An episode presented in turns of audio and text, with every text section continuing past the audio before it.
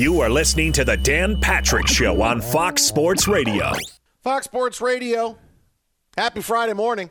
Jason Smith and Doug Gottlieb in for Dan and the Danettes today. They are back on Monday. Got a big NFL hour coming your way. Got John Middlekauff coming up in about 20 minutes, former NFL scout, host of the 3 and Out podcast. Got the latest on Aaron Rodgers. Aaron Rodgers, Doug, let me just ask this before we get into LeBron. How much money would you need to do the Aaron Rodgers cleanse? Like, if you got to do this 12-day cleanse of forced vomiting and other bodily functions and medicine and milk and juice up your nose, what's the dollar amount for you to say, okay, I will do this for the next 12 days? Oh, well, in negotiation, it's all the same, right? You throw out a really, really high number. Okay. Right? Yep. So I would say I would need $100,000. That would be a high number. But it's like you start out high knowing that there's a reasonable place you'd end up landing on, and you'd still, like, if somebody's going to give you $50,000 to do it, everybody does it. So you'd come down to 50. Like, you'd start at 100, but 50 is where you would stop. Yeah, probably about 50. I mean, I had 12 days. So do I have to miss work for 12 days? That's a lot, man. 12 no, it's a lot. 12. I mean, even if you sandwich it in with a couple weekends, right? So that chews up 4 of your days, and that's like 8 other days you're missing of work. So yeah, I'd probably stick more to the 100, maybe even a little bit more than 100, just out of the work thing alone. You don't think you'd be able to work? I mean, you can't just say, "Hey, I need a minute to go force vomit and then come back and work." I don't think so. You're supposed to like shut everything off from society. That would be the hardest part. Like the forced vomiting would stink, but at least the first time you throw up, you'd actually feel better. I don't know if anybody how much of this forced vomiting I need to do. Okay. I could just do the. Oh no, I totally threw up there. Like I would. Yeah, the cleansing thing, that would be weird, and the stuff you'd eat, and you'd probably be just starved, dying, hungry, and weak. But I would say it's like 6 figures is a good. Somebody offers you $100,000 to do something for a week and a half, you're going to do it. Yeah. Oh no. I think that's. I don't think I'd come down off $100,000 though. The way you describe it more about certain, you have to. I didn't know you have to shut everything out and not do anything, which is probably why he missed Instagram so much. Oh, I got to come back out and come back on the gram. Yeah, I got to come back. I got to purify my body and then get on social media. That's Aaron Rodgers. First thing I got to do, I got to thank everybody on Instagram. I don't know that I would come more off $100,000 because boy, after those first couple of times that forced vomiting, that would just be awful. Oh, yeah, I can't even imagine that. Not be fun at all. Just the thought of it makes me want to throw up. No. Doug's gonna miss the rest of the show as he goes and forced vomits. So last night in the NBA, we watched yet another incredible effort of DeMar DeRozan, who had another 35-point game, 37 points for DeRozan, now tying the mark of most consecutive 35-point games in a row set by James Harden a couple of years ago. And while we marvel at DeRozan and how great it is for the Bulls to be good, because, look, when the heritage teams are good in sports, it's always better for the sport, and the Bulls have that amount of retro and excitement. The Bulls are good again. It's great for the sport. This is something I know, we talked about earlier in the show, and you've been on Twitter talking about this, is that the DeMar DeRozan success this year really underscores just how much the Lakers' failure of getting Russell Westbrook was, because they could have had DeMar DeRozan if they wanted him. They could have. Yeah. I've told people what has been reported is more true than people know, which is they had decided on trading for Buddy Hield. That trade was essentially agreed to and done. They were kind of sticking points in terms of trading Taylor Horton Tucker, sign and trade for him or whatever. But they had decided, and Sacramento was going to trade Buddy Hield, and LeBron James and Anthony Davis like, nah, we want to have a third guy. We need somebody to create shots for everybody else. One, as LeBron ages, and two, when LeBron's out of the game or not even playing. Like, the expectations are that neither of those guys were going to play all 82, and they did like interviews, and DeRozan thought he was going to be the guy. He even told his friends he's going to be the guy. And instead, they chose Russell Westbrook. And then, you know, DeMar DeRozan, if you haven't been paying attention to what he's been doing, you're missing one of the all-time heaters in the NBA. And he's doing it really kind of Kobe Bryant style, right? Or mid-range. He's the master of the mid-range. He has been incredible. It wasn't just they had 37 last night. He had 37 on how many shots? It was like on 15 shots or something. It was crazy.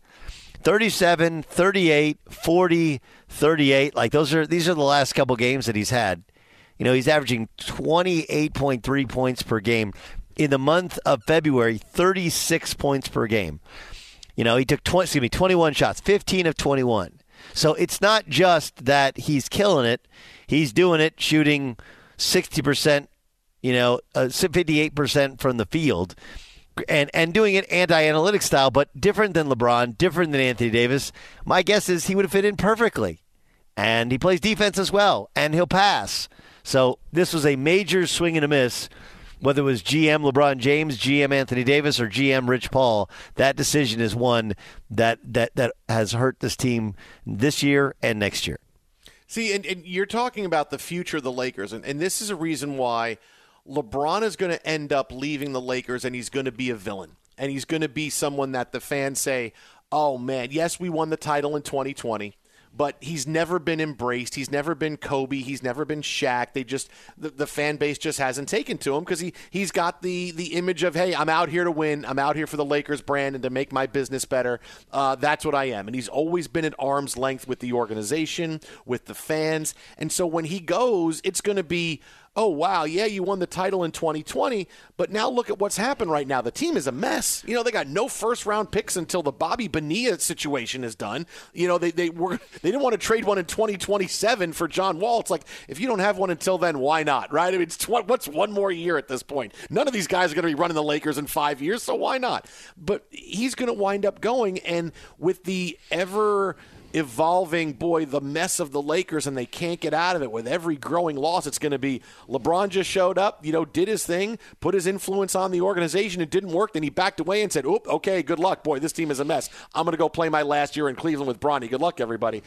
That's why I look at how it's going to end for LeBron here, and it's not going to be pretty. And it's going to be and all that's left, I think, now is how good you can make it. There's no good outcome, short of the team figuring things out in the offseason and making some crazy trades but that's not going to happen. He's going to wind up leaving. The fan base is going to resent him because they turned the Lakers into a dumpster fire, and that's how he's going to walk away from this team. And it's shocking to think, but that's how I see it going. You know, what's interesting is I agree that if it ends, I'm not convinced that it ends in L.A. when his contract runs out, in a year and a half. But it wouldn't stun me. I think we can both, and just so people understand, you're listening to the Dan Patrick Show on Fox Sports Radio. Jason McIntyre, Doug Gottlieb. I'm Jason Smith, actually. Jason Smith. Now it's Monday. My bad, dude. It's kind of like you call it the Jason Smith Show, and I do that. I apologize, too. But the point is, we both live in Southern California. So if you're listening to us in, where Dan lives in Connecticut or wherever you are throughout the country, I can only tell you that though it still feels weird, I think, everybody to see him in a Lakers jersey. For Laker fans, like, he's on the Lakers, but not of the Lakers. I hope, like, no one's going to say he's synonymous with the Lakers. And, like, it would be so forced if he leaves and, like, do you put his jersey up in the rafters? Like, it almost feels like that's kind of why he's doing it. So his jersey's up with the most historic names in the history of basketball, hanging in what was Staples and now Crypto, right? So he's not really embraced like a true Laker, so I don't think he'd be a villain. On the other hand, yeah, I do think it'll end poorly because they've basically depleted all their resources in order to try and make it work. Now, in fairness to LeBron, it ended poorly with Kobe. Just the feelings weren't, because he had 60, because he was Kobe, because he won 5 titles, and because of how he purported himself post-career, people don't remember just how ugly it was when they gave him that terrible contract, $48 million, 2 years, when he was coming off Achilles tendon surgery, and they were bad, right? And kind of similarly, like Kobe's contract and the way Kobe played didn't allow them to be good at all at the end. That does feel like how it'll end with the Lakers. And the reason I say the villain is because of how it's going to play out over time. If I thought the Lakers could immediately say, okay, we're moving on from the LeBron era, right? We're going to trade LeBron, or LeBron's going to find his way away. We're free from that money. We're going to free up. We're going to trade Anthony Davis, and we're going to reset, right? We're going to get Zion. We're going to get Damian Lillard. We're going to come in. Okay, hey, we were able to do it, right? It's not LeBron, but we're able to continue to stay competitive. We're bringing in a couple of more stars. But they're not going to be able to do that. And that's why the resentment's just going to grow over time. It's like when you have a breakup with someone and you think you're okay, and then as time goes on, it's like you just start obsessing over it, and every day you're going, man, that I can't believe that she did that. I went through that. And every day it just, until you can move on and find somebody else, you just get down that darker path. And that's kind of how I see things with the Lakers. It's the longer they go where they suck, it's not going to be, boy, Rob Pelinka screwed this up, and I can't believe Jeannie Buss and Linda Rambis couldn't figure it. It's going to be LeBron screwed us. He showed up and he tried to run the franchise, and they allowed him to do his thing, and none of it worked, and then he just walked away. Like, that's why I think he's going to get the venom, because of how the after effects are going to go and how long it's going to take the Lakers to come out of this. I don't know. I mean, part of it was Chris Bosh had to retire early, but he didn't leave Miami in great shape. He didn't leave Cleveland in good shape either time. And never was he seen as the villain in Cleveland or the villain in Miami nationally for leaving. So and now look, he had great success in Miami. 2 titles, 4 finals, 4 years on a championship-built team where they it was brilliant, not just building up Miami and joining Dwayne Wade's club, but taking Chris Bosh, which took 2 playoff competitors of the East out of the way. Right? It was amazing what they were able to do. But he left it in shambles. He left Cleveland in shambles 2 times over, and he was never made to be the villain in Cleveland because of it. I don't think he'd be made to be the villain in L.A. It would just be very transactional, which is how LeBron handles all these team relationships. He has no emotional ties to them. And I think the Lakers don't have true emotional ties to him. I think it's just a business relationship. All right, to bring this full circle here back, we started with talking about DeMar DeRozan with this and how they could have had him and maybe things would be different. Can he win the MVP?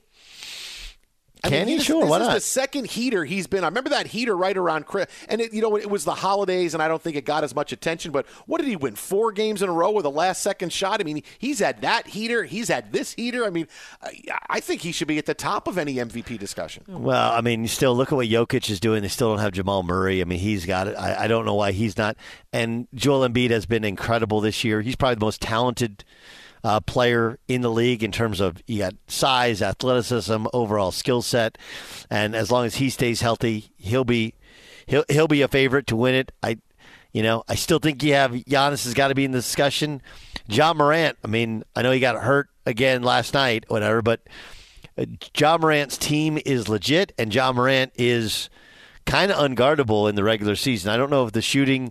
He's been able to hit shots. I don't know what the shooting looks like when he gets to the postseason. And then you have LeBron. So can he? Yes. Will he? No. DeMar DeRozan won't win the MVP. Real credit card questions require real people, someone who understands your issues and works with you to resolve them with you. That's why Discover offers helpful U.S.-based representatives available 24/7. Discover, exceptionally common sense. Now, wait, you mentioned LeBron there at the end in your talk there. Look, Jokic, I could see the fatigue of not voting for him because, he won it last year. James Harden's going to get a lot of the attention now if the Sixers start winning, really winning. Oh, well, look at the addition of James Harden. That's going to hurt Embiid. Is LeBron really an MVP? Is he at the point where is he still making the Lakers better, or is he kind of just getting his? Like, is he at the point where he was in his career where whenever he's on the floor, everything he's making everybody better, or is he at the point now where he's getting his stats? Well, I think there's a little bit of both. I mean, look, they're better with him. Do I think all of his points and when he was playing center helped them win? The answer is no, right? Because the mismatch that he had on the offensive end was a mismatch on the defensive end, and he's frankly hurt them. But I truly believe this. LeBron is scoring One, it does help him with, he wanted to pass Kareem's record. He wants to cement his legacy. That's important to him. But it's also they need his scoring. They just don't have that elsewhere. So some of it is out of kind of greed and desire for legacy stats, and some of it is also out of pure necessity based upon this team when they didn't have Anthony Davis. Who else is going to put the ball in the basket? And some of it is the fact that, and this hasn't been mentioned, you know, when he was playing center and he was on a heater, that was during a time when it seemed like half the league was out with COVID, and you're going half the game. You're going against either backups or G League players. So the stats, and it's not just him, the stats for everybody aren't necessarily telling in the first half of the season because of all those factors. Twitter at How About a Fresca, Doug at Gottlieb Show, Jason Smith, Doug Gottlieb in for Dan and the Danettes today. Coming up next, we get to the National Football League. Are we really going to get an Aaron Rodgers decision? Are we going to get a decision on another quarterback who potentially could be coming back to play? Keep it right here. This is Fox Sports Radio. You are listening to the Dan Patrick Show on Fox Sports Radio.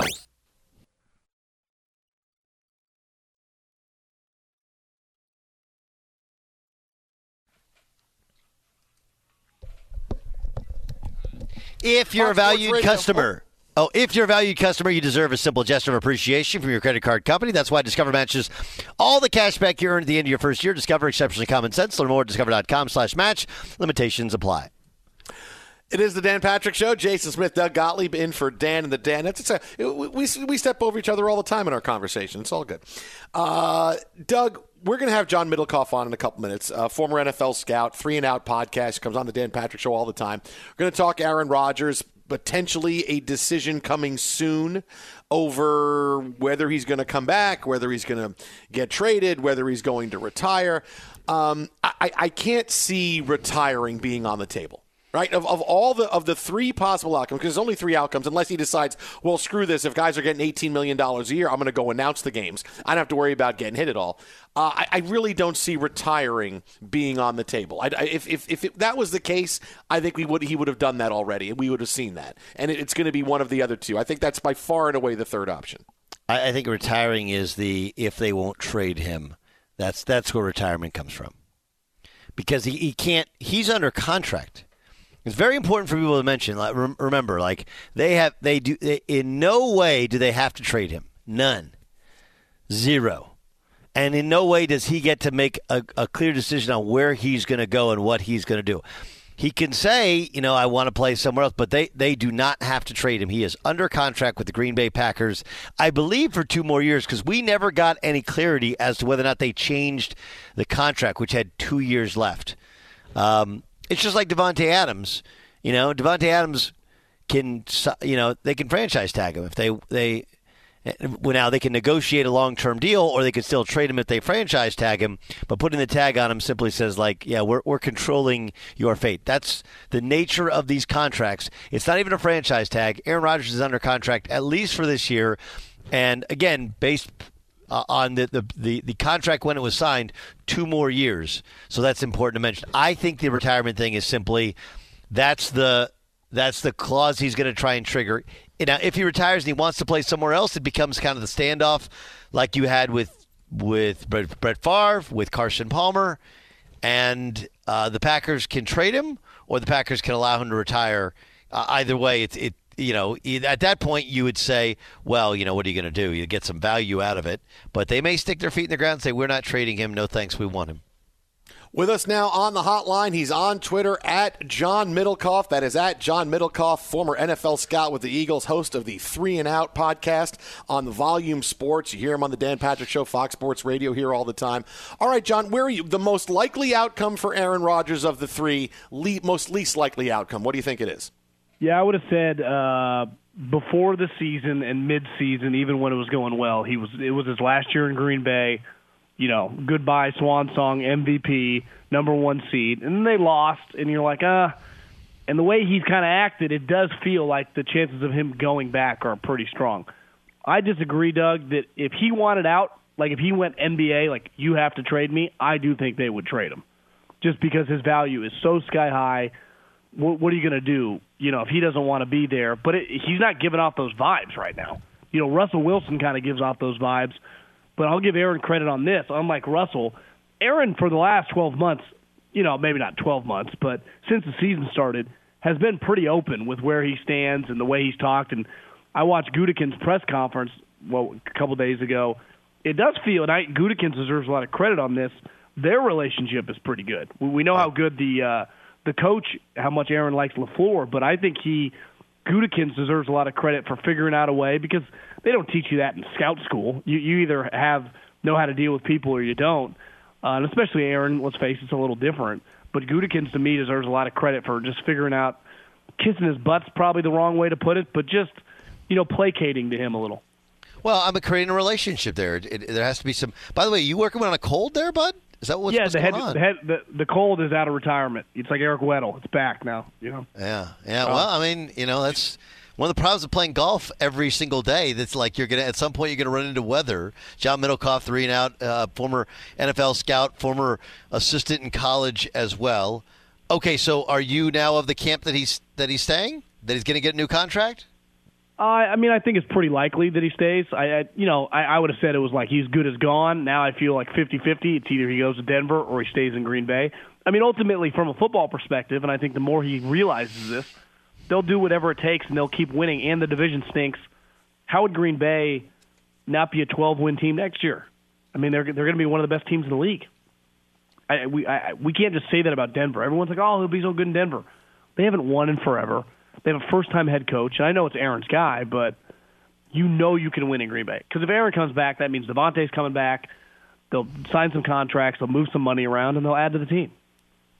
Are they really that close to being a championship team? And we watched them with home field this year. They couldn't score against the Niners. They had a home playoff game last year. They didn't get enough done on offense. They still have a long ways to go. I mean, we have this image of the Packers, oh, boy, they're right there. But are they really right there?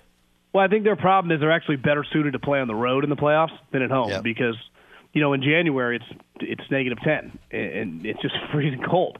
And their best attribute is their quarterback and their wide receiver.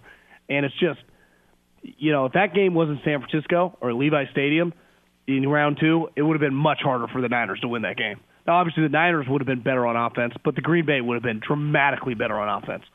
So the problem's going to be is they're always going to win that division. Now, do they have the best record? And they have home field throughout, but to me, as long as you have Aaron Rodgers, I mean, it's a quarterback league. Now, the team have some flaws, but, you know, Jair Alexander missed the majority of the year. He's a really good player. The safety Savage is good. Kenny Clark's good. If you can bring back some of those older pass rushers that are free agents, and as long as you got Aaron Jones, Aaron Rodgers, and Devontae Adams, I mean, that's pretty darn good, isn't it? Well, remember they didn't have Bakhtiari either. I'm sure they'll restructure that new deal. They've always drafted well with offensive linemen, so and then AJ Dillon got hurt in that game as well. I mean, part of the running attack. He's the power to Aaron Jones. I also thought Gutekunst, he framed it correctly. I don't know if you guys heard part of that press conference. He's like, we're just as close as anybody, you know. That, I think, is an accurate assessment, especially in the NFC. Okay, help me out. I was kind of explaining to Jason what I had heard about Bieniemy in terms of as a head coach. But a story out today is he's back as a Kansas City offensive coordinator. This was very much in doubt. Why? What's going on there in Kansas City between Bieniemy and Mahomes and the rest of that staff? Well, there was an article last week about Mahomes and his relationship, and it's not normal to have a situation where the guy signs a contract, you know, at the end of February, you know, especially with a team that's had that much success. So clearly they had some stuff to work out, and I would imagine, I don't have any inside information on this, that they had to just make sure everyone was on the same page. And I think that was the quarterback, him, and Coach Reid. And let's face it, Coach Reid is the boss on this one, so he must have felt comfortable with bringing him back. I mean, the media, it has a different vibe. I mean, he's had 15 head coaching interviews, and he hasn't got a job. So, you know, he's not some perfect candidate. And he almost, like, let's call a spade a spade, he almost got fired in Kansas City. I don't know all the details of what happened, but that's where it was headed. You know, fired, not renewed, whatever, but not retained. So, you know, he should be very, very thankful that whatever played itself out and that he's still there, because it is an incredible job to have, right? I mean, you get Andy Reid and Patrick Mahomes. I mean, it doesn't get much better. Is it part of the relationship? You know, Doug talked about how, you know, maybe Mahomes, you know, he wouldn't be his favorite guy, but if it was really that bad, they would have let him go. No, I mean, if it was really, really that bad, they would have said, okay, we're making a move and you're not going to be the OC anymore. Yeah, I mean, ultimately, Kansas City's not like New England. You know, it's not like an angry place. So even if you have some quote-unquote discomfort or people aren't on the same page, you know, you can talk your way through it. You know, I mean, I think that starts with Andy. It's not like the contentious nature of football. He has a unique feel for that. So even if you have some disagreements or guys aren't on the same page, he's pretty good at mending fences or getting everyone on the same page. Especially, I mean, they like Eric Bieniemy personally. You know, he's a good football coach, but clearly there was some there was a discontent, there was a gap between I think the quarterback and him. And, you know, clearly they probably spent some time over the last couple months or since they lost that game figuring out how to get back on the same page. And Andy must feel that he has no problem with it moving forward or he would not have done this. What do you think happens to Jimmy G? I think he gets traded. You know, it's just But where? Well, I mean, I think it depends on, you know, if Rodgers stays in Green Bay, that means Denver doesn't have a quarterback. They're going to need something. Pittsburgh... You know, does Deshaun Watson get traded? If he does in the next week, then a team will try to trade for Deshaun Watson probably before Jimmy Garoppolo. You know, I would say Denver would be in play if Aaron Rodgers doesn't get traded. I'd say Pittsburgh would be in play if they don't get a quarterback. And I have a hard time seeing Don Yee and Jimmy Garoppolo wanting to go to the Commanders. You know, I mean, damn, I can't see that. So, I mean, to me, Denver and Pittsburgh would make a lot of sense. He has a no-trade clause. So, I mean, it's not your 1991 Al Davis, I'm going to trade you wherever the hell I want to trade you. They're going to work together. You know, it's a very healthy relationship. So they're going to try to – but ultimately someone's going to have to want them, you know. And I know Schefter said on the PFF podcast, I think part of it is I bet Kyle is like, I just don't want to give this guy away. And I think the football guys are like, well, Kyle, I mean, we got $27 million worth of cap space that we can use to build it around Trey Lance. Because Kyle, there's no way he would know for sure, like, I can go back to the playoffs with Trey Lance. Right now, he may feel a lot better about that after OTAs. But for the last 4 months, once the season started, beside two games that Trey Lance started, Kyle, you're not developing guys during NFL season, especially when your head coach is the offensive coordinator. You're just focused on, you know, the game planning and trying to score points that week. So Kyle will really get to put his hands on Trey Lance, you know, starting in OTAs. And I bet right now he's probably, you know, I'm not saying he's not bullish on his career, but ultimately in 2022, like, he wants to compete for the Super Bowl. And I could see where Kyle, like, has to be, I don't know, talked into it, but, like, the best we can get is a fifth-round pick. I can see Kyle be like, screw that, what does a fifth-round pick do for us? Now, if they get a third-round pick, which ultimately, let's face it, quarterback inflation, they'll probably end up getting, I think you have to do it. You mentioned Deshaun Watson in there, and we had the report a day ago that teams could potentially be interested in him as long as the criminal aspect of his case is solved by the beginning of April. Obviously, the civil aspect is going to take a long time.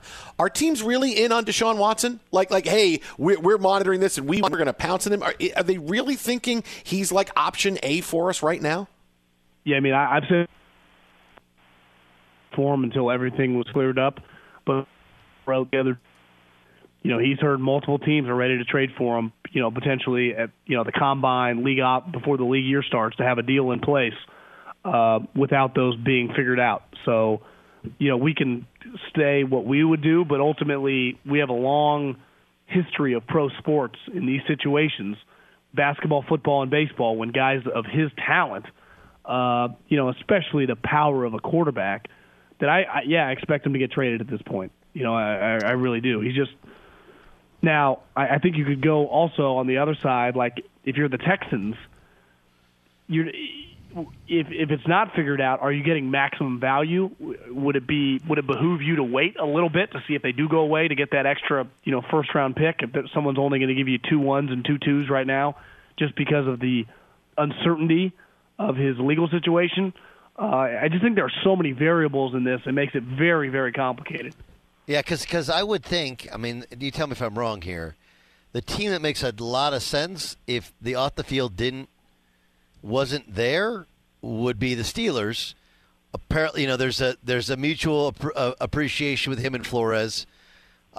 Everybody thinks Mike Tomlin would be awesome to play for. They need a quarterback. He kind of has some Big Ben, you know, better version athletically of Big Ben, but in terms of holding the ball a little bit too long, like they've lived with that for a long time. And you have a new GM who would love to break out of the "this is how Pittsburgh's always done it" sort of syndrome. The problem is, I just don't know how that works with the off the field stuff, especially in a place like Pittsburgh. You would think Denver would be, if they don't get Rodgers, would be very, very involved. I also think the curveball in this whole situation is Mr. Twitter, Russell Wilson. You know, does he have the stones to just demand a trade? Like, here's what I will say about Rodgers. If Rodgers wants out, he's going to tell him he wants out. I feel like Russell's, like, sitting on the fence. Like, you know, I kind of want to go, but I kind of want to play here, because he hates thinking about people hating him.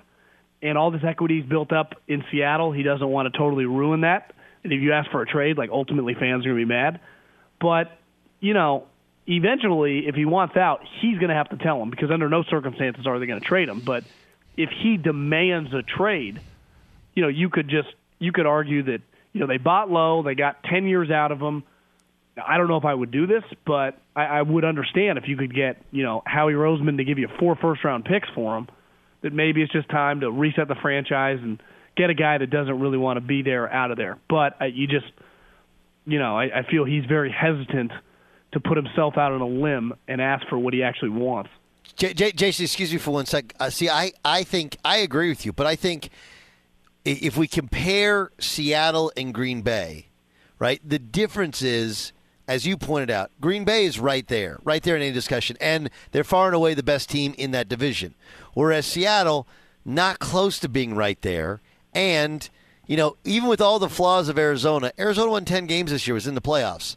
The Rams won the Super Bowl. San Francisco almost went to and won the Super Bowl. Like, I know that people don't judge their current situation based upon their division. Most quarterbacks don't. Those guys think they're good enough that if I'm healthy, we're going to be fine. But the reality is, Seattle as a franchise should consider it more than Green Bay should ever consider it, because of where they stand in their division and where they stand talent-wise. The one thing I think, if I was John Schneider, where I'd push back, I'd go, well, we went 3-3 in our division. We swept San Francisco. We beat the living you-know-what out of Arizona week 18 when they had to win the division. We killed them. When, you know, we lost some games when Russell missed with his messed-up finger. You know, Rashad Penny at the end of the year, I think he was the leading rusher in December. Now, that was a short sample size, but so if we get a running game, we got some receivers. Now, the defense, I mean, we got a new defensive staff, and it's never going to be what it once was, but if Russell is playing at a Pro Bowl level, we can compete because we can hang with everyone in the division. And we can. Their problem always is they lose these games to, like, the Lions and like, the Jags. Like, they lose random games. They actually, to me, they play pretty well in the division. But, you know, overall, yeah, are they talent-wise, top to bottom, as good as some of these other teams in the playoffs? Probably not. And they just don't have the wiggle room because they don't have the picks. And cap-wise, they're kind of screwed up. But to me, if Russell Wilson is playing at an elite level, I mean, I've just seen them so many times live over the years playing the Niners, and I watch so much NFC West football. I always take them seriously if Russell's humming. He's on Twitter at John Middlekauff. That is at John Middlekauff, host of the Three and Out podcast on Volume Sports. John, as always, thanks for taking your time with us here on Fox. We'll talk to you soon. Enjoy, Phil. See you. Feel better there, Johnny. John does not normally sound that grovelly.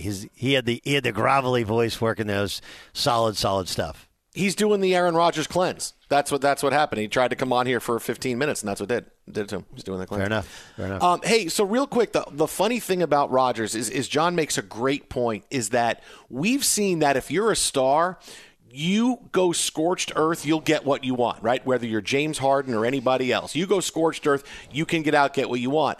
And Russell Wilson, it's like, I want out, but I want to still be the good guy. And look, Aaron Rodgers doesn't want to go out and be the bad guy, which is why he's been doing this dance for so long. It's a rough lesson, but that's one thing that stars need to know is, boy, if I really want out, I go scorched earth, I'll get out. If I don't, teams are going to wait until they absolutely have to make a move. And if Russell Wilson had done a trade me, I want out right now, I'm gone, well, things would be different for him.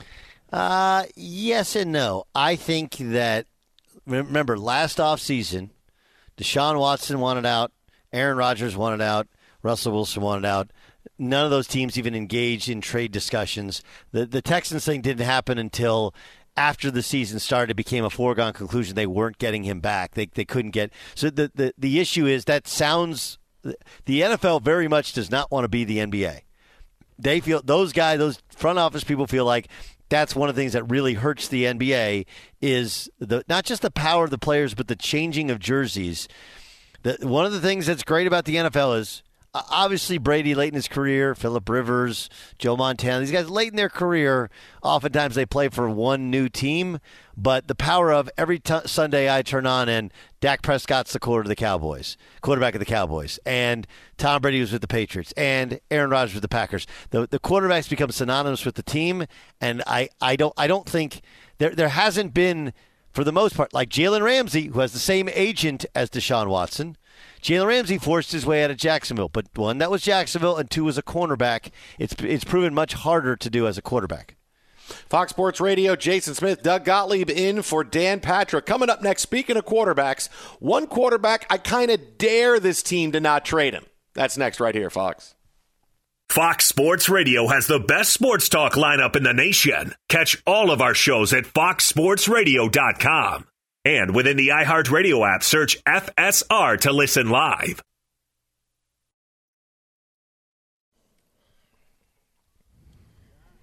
Fox Sports Radio, it is the Dan Patrick Show. Jason Smith, Doug Gottlieb in for Dan and the Danettes. Happy Friday.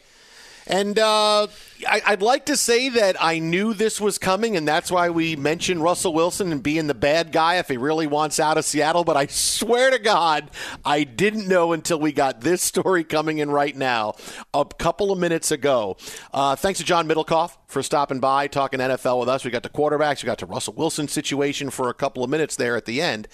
And we talked about, hey, needing to be the bad guy if you want out and go scorched earth. Well, it's not quite scorched earth, but Russell Wilson has purged his Twitter bio and profile photo of all mentions of the Seahawks. This happening just a little bit ago. He changed his Twitter profile picture from him in a Seahawks uniform to a snapshot that showed him in a jersey during his prep school days in his native Virginia. So here it is, Doug. And, you know, one of my favorite things that you say all the time is it's awesome that we can get someone hitting a like button or a retweet button and getting 4 hours worth of drama. What do you lay into this that now here's Russell Wilson being the latest guy to scrub his team off of his social media profile? It's like so pathetically immature, but it's like the times. It's like it's the hey kids, like can I be cool now sort of thing, right? The Steve Buscemi, what's up, fellow teenagers? That's what it feels like to me, right? It just does. Wait, this is how you do it, Kyler Murray? You take, and that's how everybody knows you're mad? You're big mad? So, look, the quarterback market is going to be a big one, and he hasn't been willing to, but you don't have to do it that way. Why do you have to be public about it? You just go to John Snyder and say, I want out, find me a new home, you know? Now, if you go through those steps and they don't take you seriously, you know, then you got to go scorched earth. But this idea that, It's the same thing as people say it's okay. You know, you can work out without posting it on Instagram. It's okay. You can have new shoes that you get, or a new car, or any sort of life changing event without posting it. Go to lunch. I'm going to put my lunch on social media. Look what I had for lunch today. That's one of my favorites. Yes. So, but yeah, I mean, I think he's telling you what. If we use Kyler Murray as our gauge, like I don't think anyone truly knew Kyler was that unhappy. But then that comes out, and now it's like, wait, oh, you're unhappy, Kyler? Tell me more about it. That's what this one feels like. Yeah, I mean, look, for all of this, we talk about the immaturity in social media. Is I always have to remember how seriously athletes treat social media, right? Like I like to think that I know how to run Twitter pretty well. I say what I want to say, interact how I want to interact. But for many athletes, social media is it. It is the lifeblood of everything. That, you know, look, the attention we pay when someone says something or retweets something or likes something. So when an athlete does something on social media, this is not just, hey, I'm doing this for a whim. I want to pay an homage to my high school days or my prep days. No, this is I want to send a message. And again, this is Russell Wilson. Hey, I just kind of want to send a message. I don't want to be the bad guy. I just want to send a message. I wish he would just say, now I want out. I'm sorry it hasn't worked out, because he clearly is someone that has for a long time had the grass is greener itch. And when you get that itch of things may be different someplace else, it's impossible to go back and say, no, I'm going to choose the road less traveled. I wish he would just say, I want out and let's make it happen, because the Seahawks would do it. They would make it happen at this point. We already knew what they wanted for him last year. They wanted a bunch of first round picks, and if you really want to call for it, so yeah, I would. That's what you got to do. Forget about this. Go full. You got to go scorched earth. Go scorched earth and do it. You'll get your trade. I don't think you have to go scorched earth publicly. I just don't. But also Russell is one of those guys that he wants to be liked. He wants to be seen as normal. He wants to be just like all the. I mean, you know, he sits next. Kind of him sitting next to Roger Goodell the last 2 years. I'm sure he's sitting there going, like, look at these last two quarterbacks that won it. They left their previous home and immediately went to and won the Super Bowl. But there's also the, like, he's the guy that sits that brings the apple to the teacher. He's the guy that sits next to the he so badly wants to be liked and be cool that sometimes it does damage to the fact that he's a damn good quarterback and maybe one on his way out of Seattle. Brown knows it. All right, real quick, Doug, last 10 seconds. Percentage chance Wilson gets traded? 70.